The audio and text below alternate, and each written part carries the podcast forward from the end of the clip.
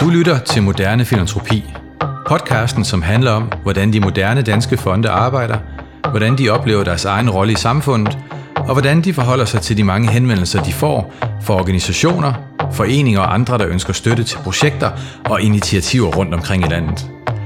Podcasten produceres i samarbejde med Danmarks Fonde og Fonde.dk. Din vært er Trine Gammelgaard. I dag er jeg på besøg hos Egmont-fonden i København, hvor jeg skal tale med dig, Henriette Christiansen. Du er direktør for Egmont-fondens støtte- og bevillingsadministration, det vil sige, du er ansvarlig for fondens almindelige aktiviteter. Mange tak, fordi jeg måtte komme. Selv tak. Vi skal tale om Egmont-fondens arbejde for udsatte børn og unge, og jeg skal tale med dig om, hvordan øh, ansøgere kommer i betragtning til jeres fondsmidler. Men øh, vil du indlede med at fortælle øh, ganske kort om Egmont-fondens baggrund og formål? Ja, Fonden blev skabt i 1920 og er jo så en erhvervsdrivende fond, så vi er en af de allerældste fonde i Danmark. Og vi er skabt med et dobbelt formål, nemlig at øh, drive medievirksomhed, og ved siden af det at øh, give almindelige uddelinger. Og på det almindelige område, som er det, jeg er ansvarlig for, der har vi en meget bred fundats. Så udfordringen er jo for os at forsøge at tolke stifters vilje og fundatsens ord ind i den samtid, som vi er en del af. Og det har vi lige gjort for nylig, hvor vi har lavet en ny strategi. Og der har vi jo haft lejlighed til at kigge tilbage i historien, og samtidig også lave en analyse af både den måde, vi arbejder på, og det samfund, som vi er en del af i dag. Og på den baggrund har vi lavet vores nye strategi. Det er rigtig interessant med jeres øh, nye strategi, øh, som er meget, øh, den er ret specifik, kan man sige, øh, i forhold til, hvad folk nogle gange tænker om en fond. I er en meget strategisk fond, øh, og en af frontløberne på det her område i den moderne filantropi. Øh, I jeres øh, nye strategi, der erklærer I, at Egmontfonden arbejder for at sikre børn og unge mod nutidens fattigdom, nemlig mangel på læring og øh, livsduelighed. Mm. Så, tænker, så tænker man... Øh, øh, formentlig derude. Er det egentlig ikke velfærdssamfundets gebet? Først og fremmest skal jeg jo sige, at øh, fonde har en legitimitet, der hviler på deres fundats.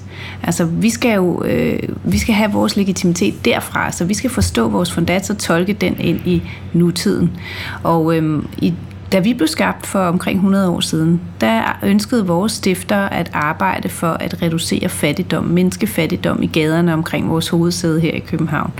Så vores udfordring har været at tænke i, hvordan man faktisk kan arbejde med det i en nutidig kontekst. Og derfor har vi øh, skabt det begreb, vi kalder nutidens fattigdom, som vi synes er, er vores raison d'être i dag at bekæmpe. Og, øhm, og vi forstår det jo så som mangel på læring og livsduelighed, eller oversat sådan lidt mere konkret og til at forstå på den måde, at øh, det handler om, at øh, 15, omkring 15 procent af en årgang går ud af skolen uden at have de kompetencer, der skal til for at kunne tage en ungdomsuddannelse. Og der synes vi, at der er skabt et samfundsmæssigt svigt. Så derfor tilbage til dit spørgsmål, om det er velfærdsstatens opgave øh, at håndtere det. Nu ser du velfærdssamfundet, og det synes jeg faktisk er mere passende at snakke om, fordi det er netop ikke alene velfærdsstatens opgave, mener jeg. Det er vores allesammens opgave at passe på vores børn og sørge for, at øh, børnene udvikler sig godt og har et godt børneliv men, og en god barndom, men også et, et voksenliv, hvor de kan stå på egen ben og tage sig af sig selv. Så derfor så ser vi ikke os selv i, som fond som en modstilling til den offentlige sektor, som måske er det, der ligger i spørgsmålet, men vi ser os som en fond, der arbejder sammen med både offentlige aktører og andre samfundsaktører om at løse problemer, som er store og vigtige og komplekse i vores samfund. Og der synes vi, at det er et rigtig vigtigt problem at håndtere, at 15 procent faktisk bliver svigtet på den her måde, på, på den fasong, at de går ud af skolen uden at kunne læse og skrive og regne i tilstrækkelig grad til at tage en ungdomsuddannelse. Det er rigtig interessant det her med, at I samarbejder også tæt med andre aktører i samfundet. Kan du fortælle lidt mere om det, hvordan jeres rolle er i forhold til andre aktører i samfundet? Ja, altså vores mantra er, at vi ejer ikke de problemer, vi arbejder med, og vi ejer heller ikke deres løsning. Vi er meget opmærksomme på, for det første, at vi ikke har en demokratisk legitimitet. Derfor er det en god idé at arbejde sammen med andre. Især fordi de, den øh, forandring, vi ønsker at skabe, ønsker vi skal være så langvarig og så permanent som muligt en forandring. Og det betyder, at øh, vi skal arbejde sammen med nogle af dem, der har en, en bred øh, fundering i samfundet, kan man sige. Og det kunne for eksempel være offentlige aktører som øh, ministerier, øh, det kan være kommuner, det kan være konkrete offentlige institutioner som skoler eller hospitaler. Det kan også være NGO'er eller virksomheder eller enkeltpersoner, der ildsjæle og ønsker at starte en ny organisation op. Så vi har en meget bred skare af samarbejdspartnere, og det, øh, det er faktisk utrolig vigtigt for os, at vi ikke arbejder alene, og det gør vi ud fra hensynet til netop effekten af, det, af vores indsats. Har Egmont-fonden altid arbejdet på denne her måde? Øhm, jeg kan se øh, på jeres hjemmeside, der, øh, der kan man læse, at allerede i 1998, der står der faktisk i øh, Egmont-fondens årsberetning, at fonden fokuserer på idéudvikling og har skabt sig en særlig profil ved i stigende grad at igangsætte og gennemføre projekter. Øhm, og det, der lyder det som om, at der arbejder man allerede meget strategisk og, og, og selv har en tanke om, i fonden, øh, på hvilket område man vil arbejde, og hvordan man vil gøre det. Øh, så det lyder som om, at I en længere årrække øh, har haft tradition for selv at være i gang sættende frem for at sidde og vente på ansøgninger, der kommer ind. Ja, det vil jeg også sige. Altså, jeg, øh, selv at være i gang er et aspekt af det. Et andet aspekt er også faktisk at øh, ønske at basere sin indsats på viden. Og for det synes jeg også, at øh, vores nyere tid illustrerer, og måske endda også, når vi går endnu længere tilbage end som så. Nu har vi jo altså næsten 100 år i øh, historie. Men vi har altid sat en, sat en stor ære i og lagt meget vægt på at arbejde på baggrund af nyeste viden om samfundet, og også en, et forsøg på at forudse de tendenser, der måtte komme, og som måtte præge børn og unges liv, fordi det er jo vores målgruppe. Hvordan øh, indhenter I den her viden? Det gør vi på mange forskellige måder. Det gør vi ved at bestykke et sekretariat, som har øh, utrolig høje kompetencer. Så derfor har vi viden og analysekraft i huset, men derudover så øh, bruger vi faktisk også en del bevillingskroner på at øh, sikre ny viden på vores felt, og i øvrigt øh, berige feltet bagefter med den viden. Øh, så den rækker længere ud end bare os selv, kan man sige. Og, øh, og det sker ved, at vi støtter forskningsprojekter, men også ved, at vi konkret støtter analyseprojekter eller finansierer analyseprojekter af forskellige arter. Går I sig selv ud og, og hvad kan man sige, øh, bestiller de her analyseprojekter, sådan så I ligesom siger, præcis det her felt vil vi gerne vide noget mere om? Ja. Eller kan man også ansøge øh, om sådan nogle øh, projekter? Begge Ja. Og på hvilken måde øh, finder I så øh, ud af, øh, præcis hvor det er, I, I ønsker at vide noget mere. Altså, jeg tænker på, hvordan, hvordan når I til den konklusion, at det er lige præcis på det her område, der er en udfordring? Der ligger rigtig meget analysearbejde bag, øh, og det primære analysearbejde har ligget i forbindelse med strategiens tilblivelse. Der har vi analyseret de samfundsproblemer, som præger udsatte børn og unge i dag, og som vi forventer kommer til at præge dem i de kommende år. Og på den, på den baggrund har vi fundet ud af, hvor der er nogle videnshuller, kan man sige, men også hvor vi mener, at øh, man bør sætte ind. Så vi er gået fra, kan man kalde det, sådan en slags godhedens logik til en nødvendighedens logik. Altså vi tænker, at hvis vi har et problem, som vi ønsker at løse, i vores tilfælde problemstillingen med de 15 procent, så øh, kan man sige, så deducerer vi os i virkeligheden frem til, hvad det er, vi skal gøre. Og det vi gør, kan nogle gange være at indsamle ny viden, og på den baggrund i gang sætte initiativer, andre gange kan vi gå mere direkte til, til interventioner, der er direkte børnerettet. Og hvordan, øh, hvordan arbejder I så, når I så finder ud af, at øh, nu vil I gerne gøre en særlig indsats på præcis det her område? Laver I så et call på det her område, hvor, hvor I så øh, beder om at få ansøgninger ind? Eller går I selv ud og, og, og prikker samarbejdspartnere på skulderen for ligesom at få, øh, få gang i en, et netværk omkring det? Mm. Altså jeg vil sige, generelt øh, gør vi altid det, at vi finder nyeste viden på området, og vi taler med nøgleinteressenterne på feltet og diskuterer med dem, hvad der kan være en god måde at gøre, en, lave en indsats på. Og så har vi øh, den holdning hos os, at vi har en meget bred filantropisk værktøjskasse. Altså det er formålet, der bestemmer, hvad det er for nogle midler, vi tager i anvendelse. Og nogle gange så kan midlet være at lave en bred alliance på et område, andre gange kan det være at øh, konkret igangsætte nogle modelafprøvninger af en ny metode for eksempel. Det varierer virkelig meget. Øh, men på forhånd bestemmer vi os ikke for det. Så vil jeg sige, at vi har ikke de bedste erfaringer med calls. Så det er ikke et instrument, vi sådan i stor stil øh, anvender. Men får I, øh, får I ansøgninger ind på, de her, øh, på, på den her baggrund, når I nu øh, øh, erklærer øh, på jeres hjemmeside eksempelvis og via pressemeddelelser, at nu har I den her nye strategi, og I vil gerne have det her fokus. Kommer der så automatisk ansøgninger ind? Der kommer nogen, ja, men rigtig mange kommer vi også øh, selv ud og beder om. Øh, og det gør vi ved at have en, hvad skal man sige, fingeren på pulsen på feltet, og have fat i en række af de interessenter, der, der ved øh, en masse på området, så vi også kan komme i kontakt med dem, som vi tror på kan være vigtige for, at vi sammen kan arbejde hen imod målet om, at alle unge er i stand til at tage en ungdomsuddannelse i år 2030. Og det er jo vores ultimative succeskriterium. Oplever I, øh, oplever I at øh, udenforstående øh, sætter spørgsmålstegn ved den her måde at arbejde på? Øh, at I er så proaktive, og at I har så klar en holdning til, hvor det er, I vil hen? Ja, det kan der godt være nogen, der er skeptiske over eller spørgende over. Og, og jeg synes også, det er meget vigtigt, at vi som fond er meget åbne omkring vores både strategi og vores arbejdsform. Og at vi er transparente i den måde, vi arbejder på. Det, det synes jeg, øh, at vi er nødt til. Og også fordi vi jo ikke har en demokratisk legitimitet. Vores legitimitet ligger i vores fundats og i vores strategi, som er lavet på baggrund af fundatsen. Så, øh, så vi bruger faktisk øh, mange ressourcer på at fortælle om, hvorfor vi gør, som vi gør, kan man sige. Og, og vi oplever også, at der er nogen, der synes, at vi måske er alligevel proaktive eller alligevel fokuseret. Men der kan man sige, at øh, vi, det der er vores opgave, er jo at tolke stifters vilje og føre stifters vilje ud i verden. Så vi kan ikke vælge et hvilket som helst formål eller en hvilken som helst arbejdsform. Vi vælger det formål, som vores stifter jo har valgt for os. Og vi øh, tolker det ind i nutiden. Og så synes vi, at det er vores forpligtelse at arbejde så effektivt som muligt for at nå det formål. Så det handler i høj grad om effektivitet. Og det, som vi er nået frem til efter mange års afprøvning, næsten 100 års afprøvning, det er jo, at for os er det den rigtige måde at arbejde på. Det er en kombination af en direkte støtte, hvor vi når ud til det enkelte udsatte barn og den enkelte udsatte familie, kombineret med en indirekte støtte, som handler om at adressere de rammebetingelser, som øh, påvirker børnene og familiernes udvikling. Så det er hele tiden de to øh, niveauer, vi arbejder på, kan man sige.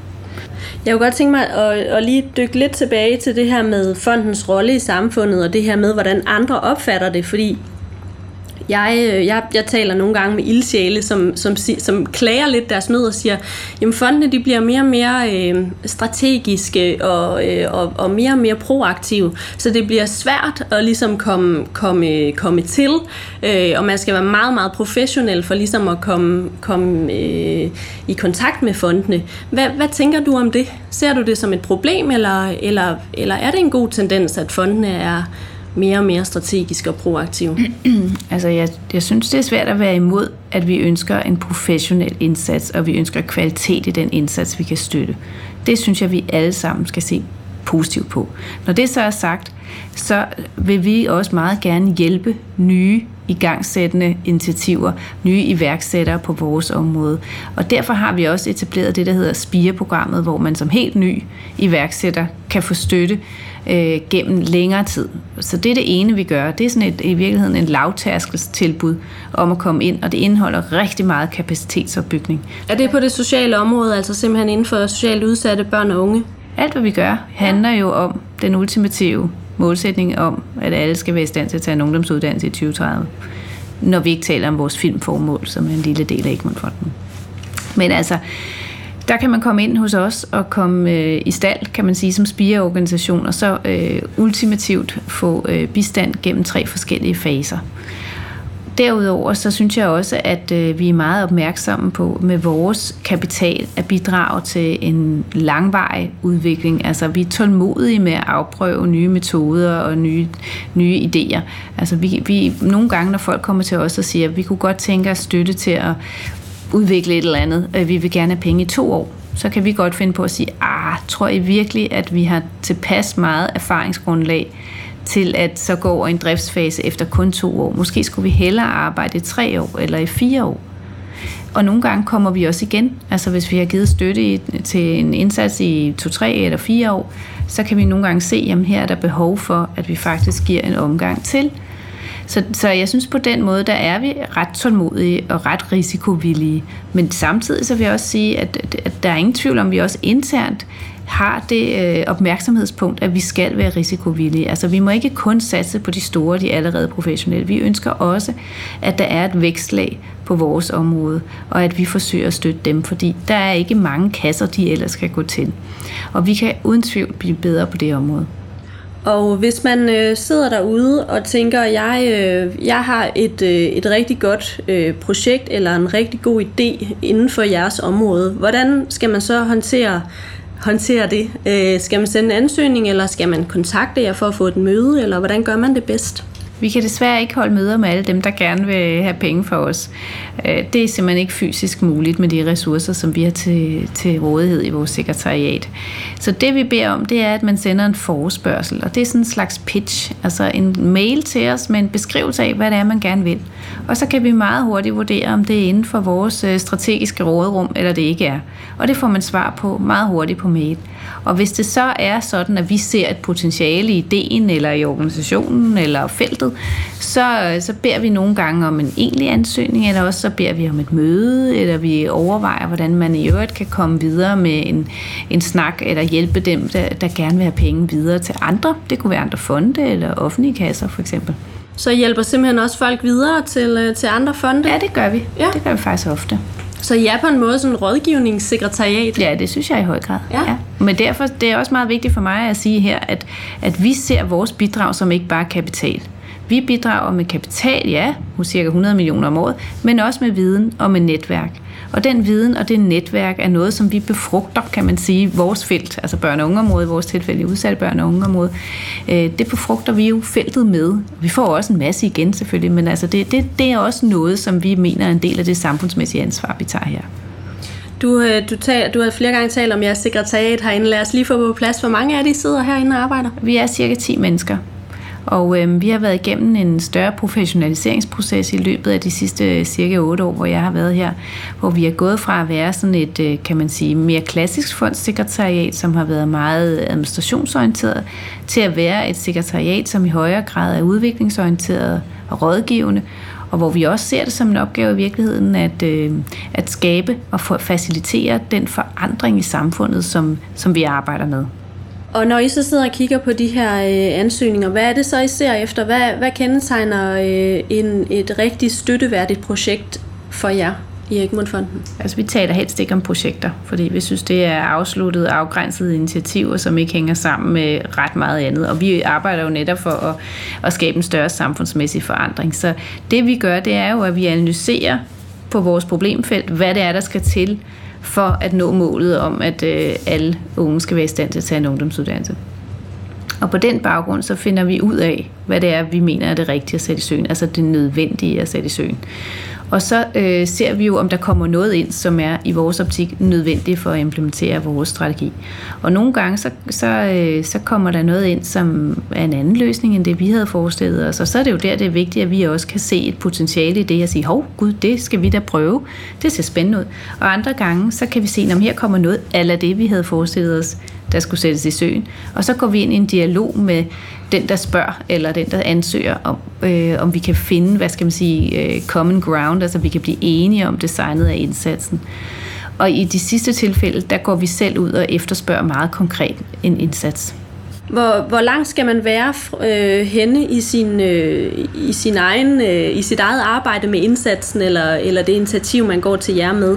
Hvor, hvor, øh, hvor, hvor færdigt skal det være, eller hvor ufærdigt skal det være, øh, for at det er interessant for jer?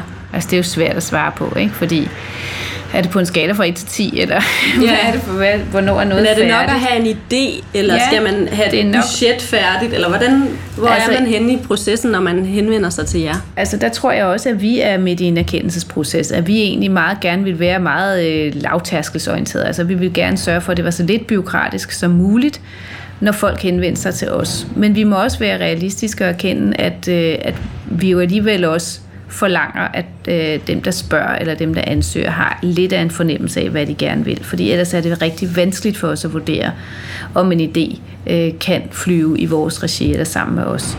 Så derfor så nytter det ikke noget, at man bare har fået en lille hurtig idé på vej hjem fra arbejde på cyklen. Altså man skal have arbejdet den igennem, kan man sige, men man skal ikke nødvendigvis have skrevet, og man skal helst ikke, vil jeg sige, have skrevet en ansøgning på 30 sider og sende ind til os. Så det er et sted midt imellem ideen på cykelstien og 30 siders lang ansøgning, øh, som er det rette niveau for os. Og så sender man en mail ind til jer med den her forespørgsel? Ja, på en, et par sider, en til to sider. Og der berører man sådan, hvorfor er det, hvad er formålet, hvorfor vil man gerne i gang sætte, hvorfor, øh, hvorfor er det netop den her indsats, som man mener er den rigtige at sætte i søen, og hvem man sådan lige er ganske kort. Så det er sådan en slags synopsis i virkeligheden for, for en egentlig ansøgning. Og hvis man kan komme med et bud på, hvad, den, hvad det koster, så, øh, så vil vi også gerne høre det. Men det er meget sjældent i virkeligheden, at, øh, at man kan det, når man, når man bare pitcher en idé hos os. Og så, øh, så kan jeg høre på dig, at så, øh, så enten så får, øh, får man som ansøger at vide, øh, send en, en fuld ansøgning på det her projekt, for det lyder interessant. Eller øh, man kan måske endda komme, øh, blive inviteret ind til møde. Mm. Er det sådan, jeg forstår Ja. det? Ja. Og ellers så får man at vide, at det er ikke os. Ja. Og nogle gange så kan vi sige, jamen det er en super god idé, men det har vi ikke mulighed for at gå videre med, fordi det ligger uden for vores strategi. Øh, men vi vil anbefale jer at kontakte en anden fond for eksempel. Og det kan være en navngiven fond, hvor vi så sender ideen videre. Og hvis man så bliver inviteret ind til et møde hos jer, hvad, har du nogle gode råd til, øh, hvad man, hvordan man forbereder sig? Ja, men øh, øh, det første råd skal man egentlig have tænkt over, inden man overhovedet pitcher sin idé til os. Og det handler om, at man skal forstå, hvad det er for en fond, man henvender sig til. Altså man skal have læst op på fondens strategi og sikret sig, at der er et match mellem det, som fonden vil, og det, man selv vil. Og så skal man øh, være meget klar over, hvad man gerne selv vil, og hvor grænserne egentlig går for, hvor meget man vil ændre i de tanker, man har tænkt sig. Fordi vi øh, bruger mange kræfter på at forsøge at kvalificere de indsatser, vi går ind i. Øh, men det betyder også, at vi stiller spørgsmål, og nogle gange også har nogle krav, eller har mange krav til de ansøgere, der, der kommer igennem nåleøjet til sådan en, en kvalificeringsproces hos os. Øh, så man skal have forberedt sig godt og forstå, hvad skal man sige, have et kendskab til os og vores, øh, vores strategi og vores dagsorden på forhånd. Og så skal man øh, være åben, altså man skal have tænkt over, om man vil gå ind på den præmis, der hedder, hvis vi får penge hos Egmontfonden, så skal vi også i et eller andet omfang være indstillet på, at de bidrager med deres faglige ekspertise, fordi det er jo det, der er vores tanke, at vi ikke bare bidrager med kapitalen, men også med viden og netværk. Så man skal sådan have tænkt over, jamen, er jeg egentlig villig til at gå ind i sådan et, en samarbejds, co-creation i virkeligheden, proces. Øh, og det er der altså nogen, der ikke er. Og det kan man jo måske godt forstå, hvis man synes, man har noget, der er fuldstændig grydeklart. Men så er det bare ikke sikkert, at, at vi er den rigtige samarbejdspart for dem. Omvendt så kan der være nogen, der er for klar til det, og så er vi heller ikke nødvendigvis den rigtige. Altså man skal heller ikke bare danse efter vores pibe, fordi det er jo vigtigt, at det, som, som vi bidrager med at, øh, at udvikle primært via, hvis vi taler som klassiske donationer, via kapitalindsprøjtninger, at det er noget, som har en, et ejerskab i den organisation, som søger om pengene. Altså at man også kan se for sig, at de synes, at det er det rigtige initiativ at sætte i søen. Og nogle gange så oplever vi, at nogle organisationer, at de simpelthen er, er lidt for parate til at hugge en hæl og klippe en tog og fuldstændig nærmest lave om i deres grundlæggende forretning for at få finansiering. Og det er ikke holdbart. Det er ikke nogen god idé. Så man skal også som leder være relativt stærk, når man går ind i sådan en, en øh, fondsproces. Når man har øh, en god idé til et initiativ øh, hos jer, det er den ene side af sagen. Den anden side af sagen, det er også at kunne formulere det til jer. Hvordan, hvordan skriver man en god ansøgning til jer, som, som I spærrer øjnene op overfor? Kort og præcis og problembaseret. Sådan. Ja. Kan du elaborere en lille Ja, smule det på er det? ikke 50 sider. Altså, det er ikke en roman, man skriver. Altså, man skal forstå, at en ansøgning er også et kommunikationsprodukt. Man skal forstå sin målgruppe. Altså, hvem er det, der læser på den anden side? Hvad er det for en strategi, de har? Hvilket informationsbehov har de? Altså, det er fuldstændig ligesom, hvis man skriver et brev. Altså, skriver jeg til Moster Oda, eller skriver jeg til borgmesteren? Der er en stor forskel. Så sådan er det også her. At man skal som ansøger have sat sig ind i, hvilken fond man skriver til, og om hvad. Og så skal man generelt tænke over, at, at øh, vi lige så vel som alle andre modtager mange ansøgninger. Så jo mere kort og præcis man kan formulere sig, jo bedre. Og, og vi arbejder problembaseret. Og derfor har vi også et ønske om, at dem vi arbejder sammen med også både er interesseret i at arbejde med de samme problemer selvfølgelig, men at de også for os viser, at øh, de er problembaseret i deres indsats. Og så skal man vise, at man er vidensbaseret. Altså, man skal ikke bare sige, det er synd for børn, ditten datten dutten. Altså for eksempel får vi nogle gange nogle ansøgninger, ansøgninger i stil med, folkeskolenreformen er noget værre noget. Derfor synes vi, at øh, børnene, at vi, skal, vi vil lave det her initiativ. Øh, vi er en gruppe forældre på en eller anden skole. der må vi bare sige, at sådan en ansøgning vil aldrig blive taget i betragtning, fordi for det første synes vi ikke, at folkeskolereformen er noget værre noget. For det andet, så mangler vi en beskrivelse af, hvad problemet i virkeligheden er. Øh, og hvad det så er for en indsats, man skal sætte ind for at løse det pågældende problem. Og så noget af det, som er rigtig vigtigt for os, det er, at vi kigger efter skaleringspotentiale. Altså igen har vi jo et effektmål. Ikke? Vi ønsker en større samfundsforandring, og vi vil gerne ud og nå det enkelte barn, men vi vil endnu hellere nå det enkelte barn plus alle andre børn i målgruppen. Så derfor så vil vi allerhelst give øh, midler til initiativer, som kan skaleres eller multipliceres.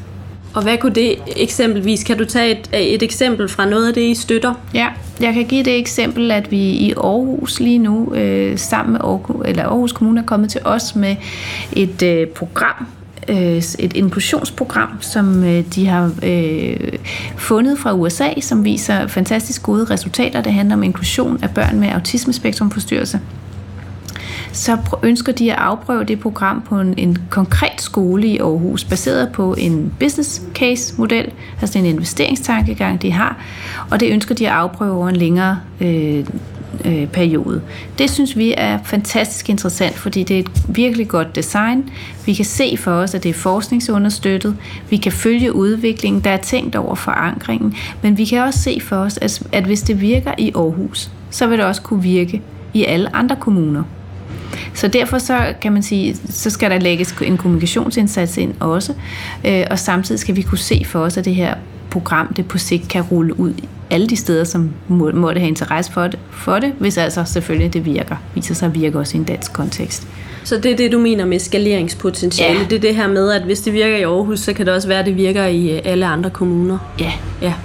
Og, og når, øh, når Aarhus Kommune så kommer til jer med det her ønske om at samarbejde, så støtter I, støtter I så øh, opstarten af det, eller støtter I den baggrundsviden, der skal til forskningen? Hvad, hvor er det, I går ind?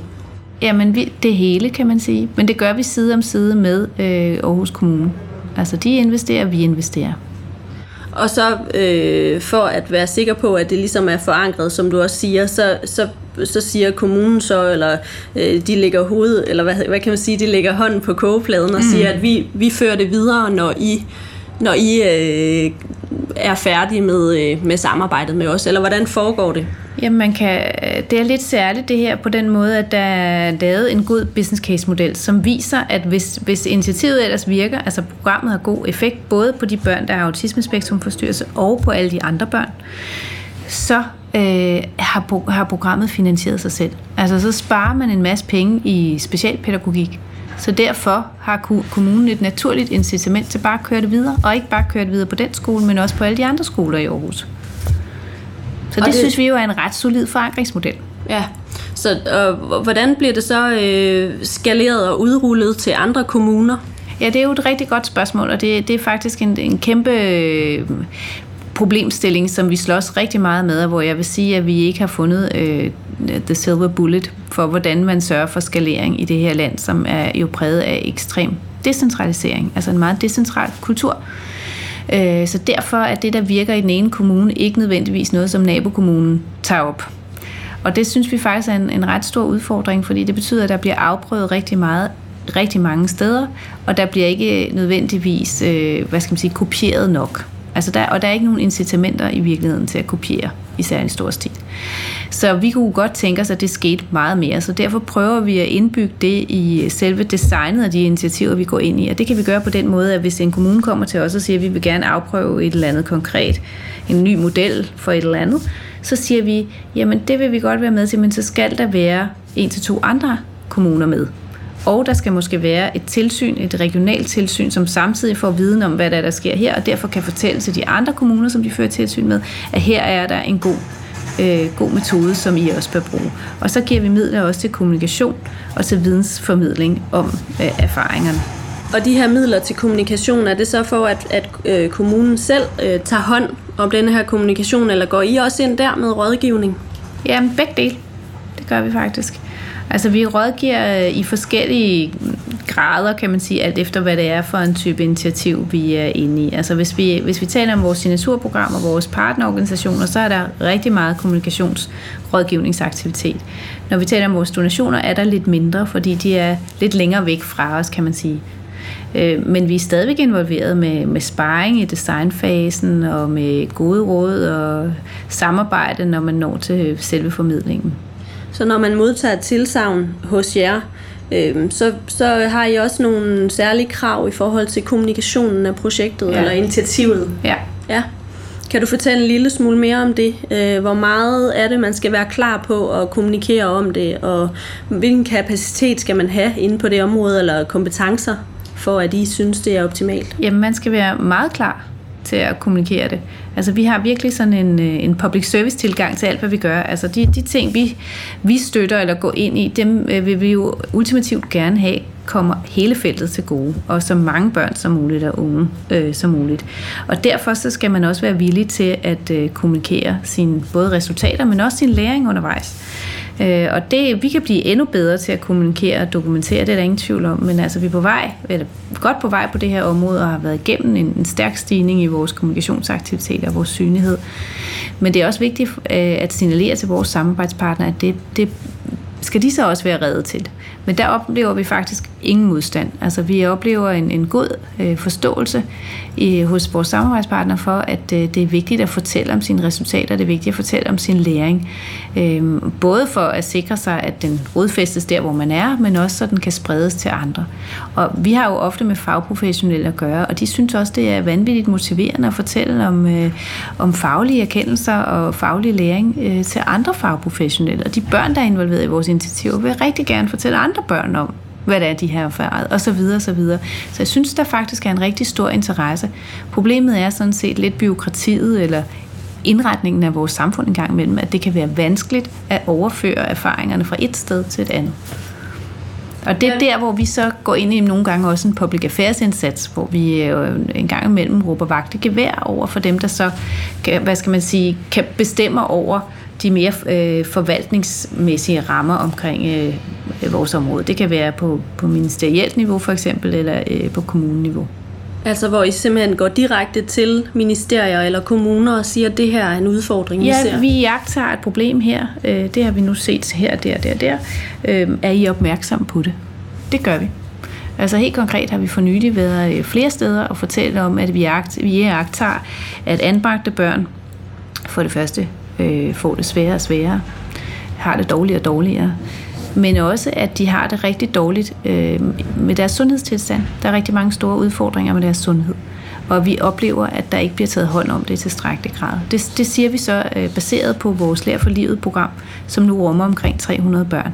Så vi har et ret solidt erfaringsgrundlag at tale ud fra. Så vi kommer aldrig i vores public affairs aktiviteter og bare kommer med sådan nogle øh, holdninger eller synspunkter, som er grebet ud af den blå luft. Vi baserer det på viden, men vi synes jo også for eksempel her, hvor vi selv har startet et initiativ, at vi har en forpligtelse til faktisk at fortælle, hvad det er, vi oplever.